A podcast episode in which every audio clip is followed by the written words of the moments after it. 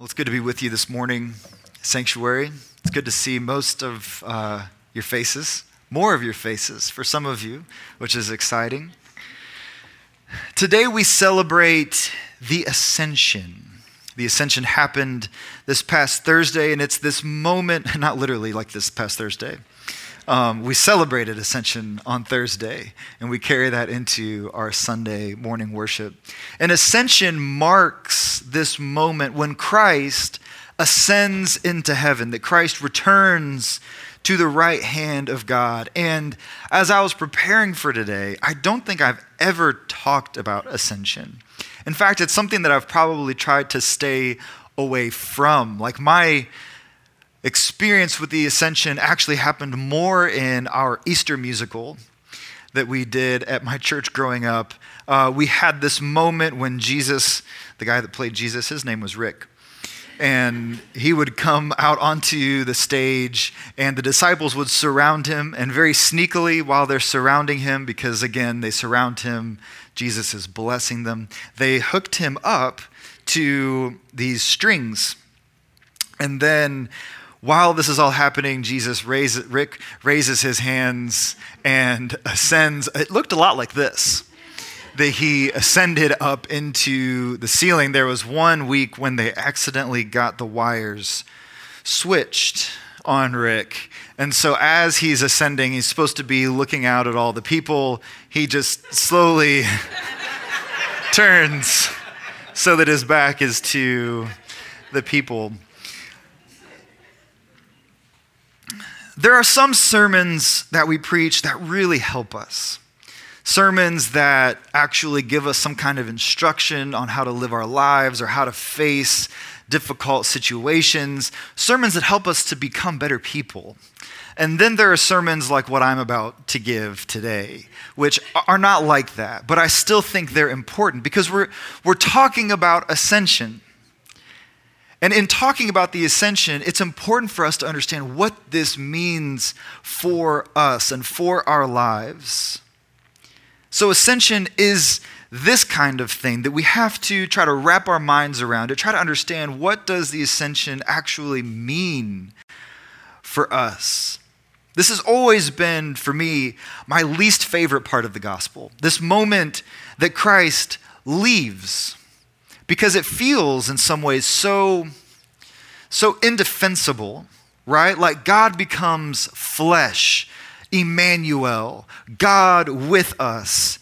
And then he leaves us. It's one of those things that feels so overwhelmingly obvious. Like, of course, Jesus has to leave. But it also feels so woefully inefficient on God's part, right? It just makes everything so much more difficult. So, ascension when we look at the calendar, what we find out is we have these 40 days that lead up to Easter, that lead up to Resurrection Sunday. And these 40 days, we've come to know this as the season of Lent. It's a season of giving up, a season of fasting, a season of making room for God in our lives as we prepare to celebrate the resurrection of Jesus. Ascension follows exactly 40 days after Easter Sunday, 40 days after the resurrection. And so the church historically has said we celebrate for 40 days, we lean into this reality of ashes to ashes, dust to dust.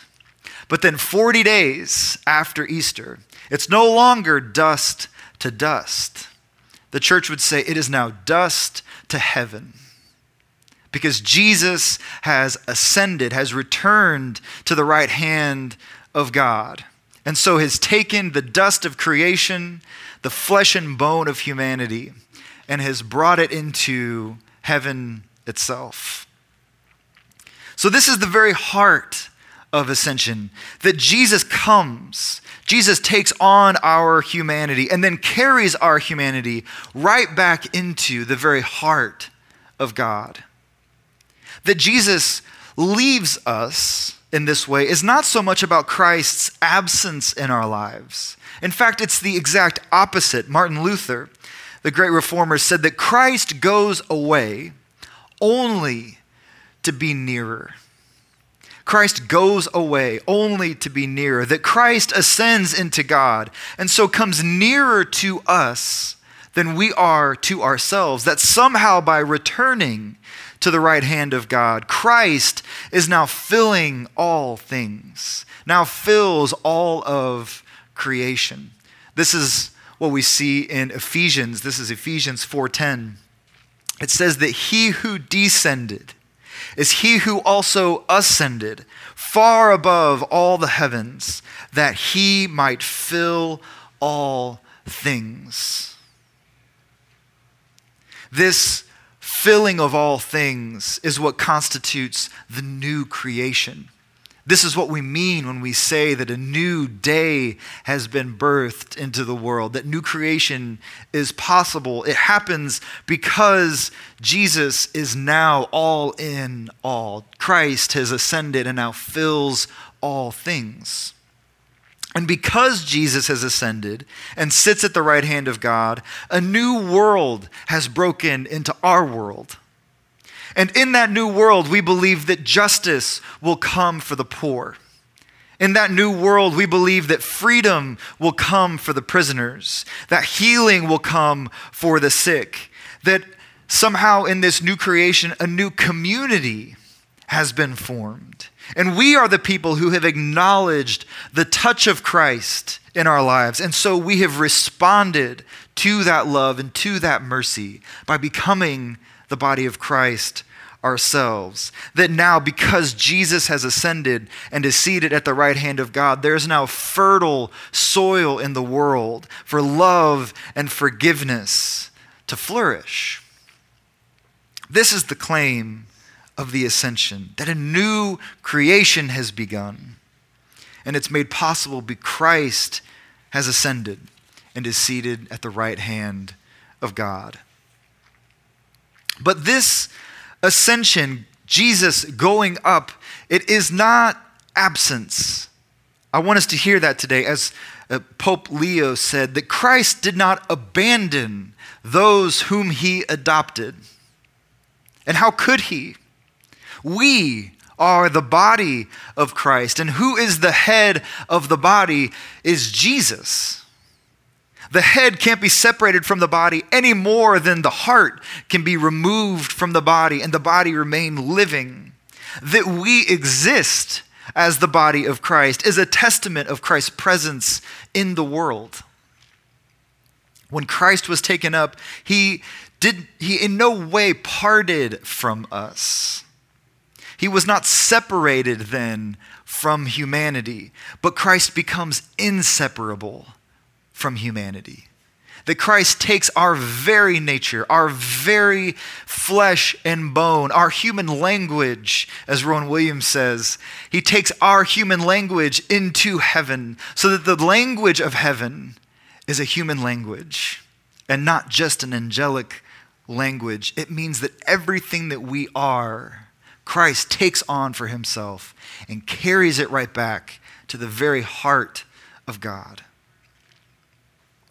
Christ is inseparable from humanity, and particularly from humanity's sufferings.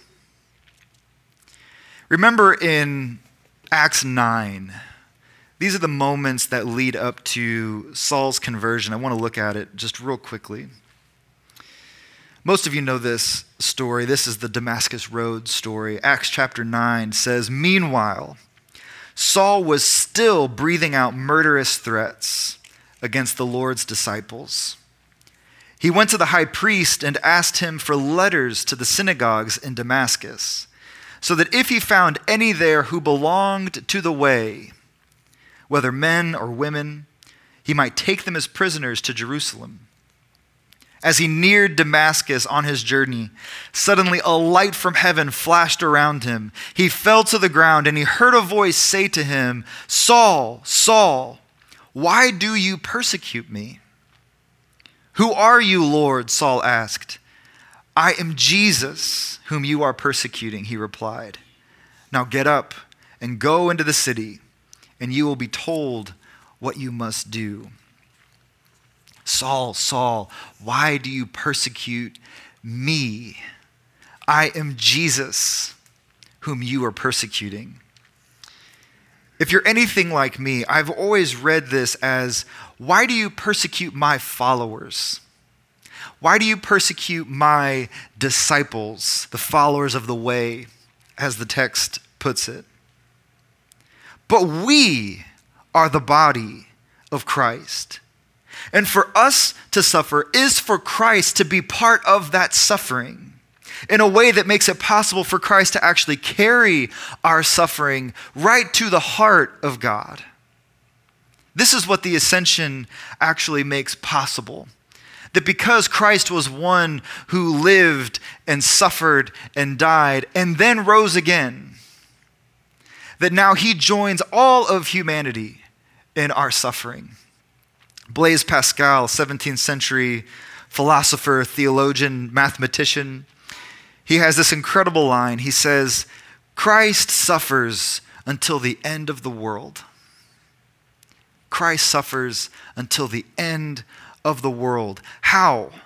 How is that possible? Because by ascending, Christ has made himself inseparable from our humanity, which includes our suffering. So, for us to be in Christ is to be one who hears and one who knows and one who feels the sufferings of other people.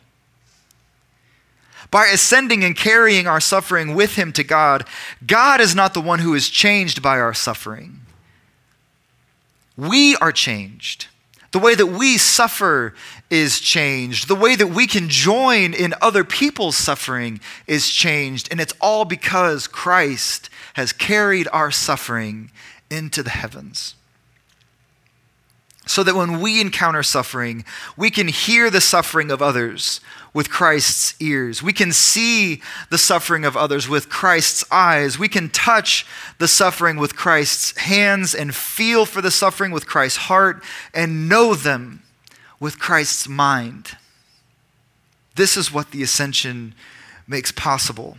Christ suffers until the end of the world because we suffer. And there is no where, and there is no thing, and there is no one that can separate us from the love of God in Jesus Christ. Can we get weird for a minute? Permission to be weird? Okay. So we are created beings. We are created which means we have boundaries, we have limitations. One of those limitations being the fact that we, as created beings, are bound to time. We exist in time. We're being moved along in time in some direction, right? So our lives make sense to us because of time. But God is not a created being which is to say that God does not have the same boundaries and the same limitations that we do, including the boundaries and the limitations placed on us by time itself. Are you with me so far? Okay. Then we've made it over the hump. As my friend once said, Rowan Williams, God is not just another object in the universe among other objects. God is not like a sock under your bed that you just haven't found yet. God is the very room itself. God is the space in which our lives happen. We are held into existence by God. And as such, God is not bound to time in the way that you and I are bound to time. So that when Christ ascends, and takes his seat at the right hand of God. Christ is ascending into our pasts as much as God is ascending into our futures. Now, what does this have to do with anything? Typically, our prayers as the people of God are always a kind of future casting, right? Our prayers our care, our concerns for ourselves, our concerns for others, and for the world, they're all about our lives unfolding into the future. This is how we pray. But to God, our yesterdays are still just as accessible as our tomorrows. That God is still just as much present in yesterday as God is in the present moment, as God will be in our lives tomorrow and in the next moment and the moment after that. Again, this is what I mean when I say that Christ ascends into our past as well as our future. And we can bear witness to this idea in the scriptures. Maybe this is what the gospel means today when it says that Jesus opened their minds to understand the scriptures. That Jesus was actually pointing to the ways in which the stories of scripture are really about him. And that he actually makes a couple of guest appearances in some of these stories that they know so well. This is Jesus being present in these mysterious and unexplainable ways. The church has talked about this historically as these Christophanies, these moments when Christ was realized in the past. I was having a conversation with Father Green this week, and I, I said, Man, I, I tried to say, I love a good Christophany because you stumble on a good Christophany and it'll mess with you a little bit. But when I was typing it into my phone, I actually said, I love a food Christophany. to which he replied, That's the Eucharist. I love a food Christophany. But these, these moments in time when Christ is made realized for us, this is what we see in Jesus showing up as the fourth man in the fire in the book of Daniel. This is something of what we understand of this character of Melchizedek in Genesis, who comes out of nowhere bearing gifts of bread and wine and blesses the person of Abram at this point. Abram thinking that he was the only one who was in on this new thing that God was doing in the world. And it turns out this other guy that no one's ever seen or heard of before, Melchizedek, comes walking out bearing gifts of bread and wine and a blessing. This is Jesus showing up, our Lord and Shepherd in the Psalms. This is Jesus, the messenger in Micah, as the text says, with beautiful feet along the hills, carrying the message of good news. Christ ascends into our pasts and into our future.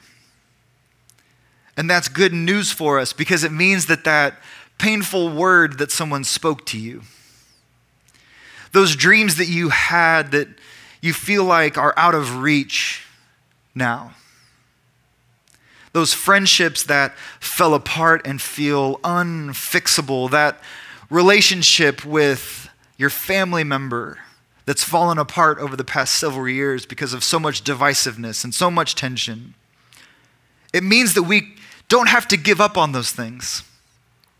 It means that we can actually hold fast. We can trust that in that moment of brokenness, in the moment of that painful word, in the moment of that suffering happening to us, that that wasn't just a fleeting moment for God. God is still working out that moment in our lives, causing that to become good for us and for our neighbors. This is what the text means when it says that God causes all things to happen for our good. It's not that God is causing all things to happen to us, it's saying that God is the one who is gathering up all of our moments to God's self and reworking and reshaping those moments of our lives to actually become for our good and for the good of our neighbor. Christ ascends into our pasts and into our futures.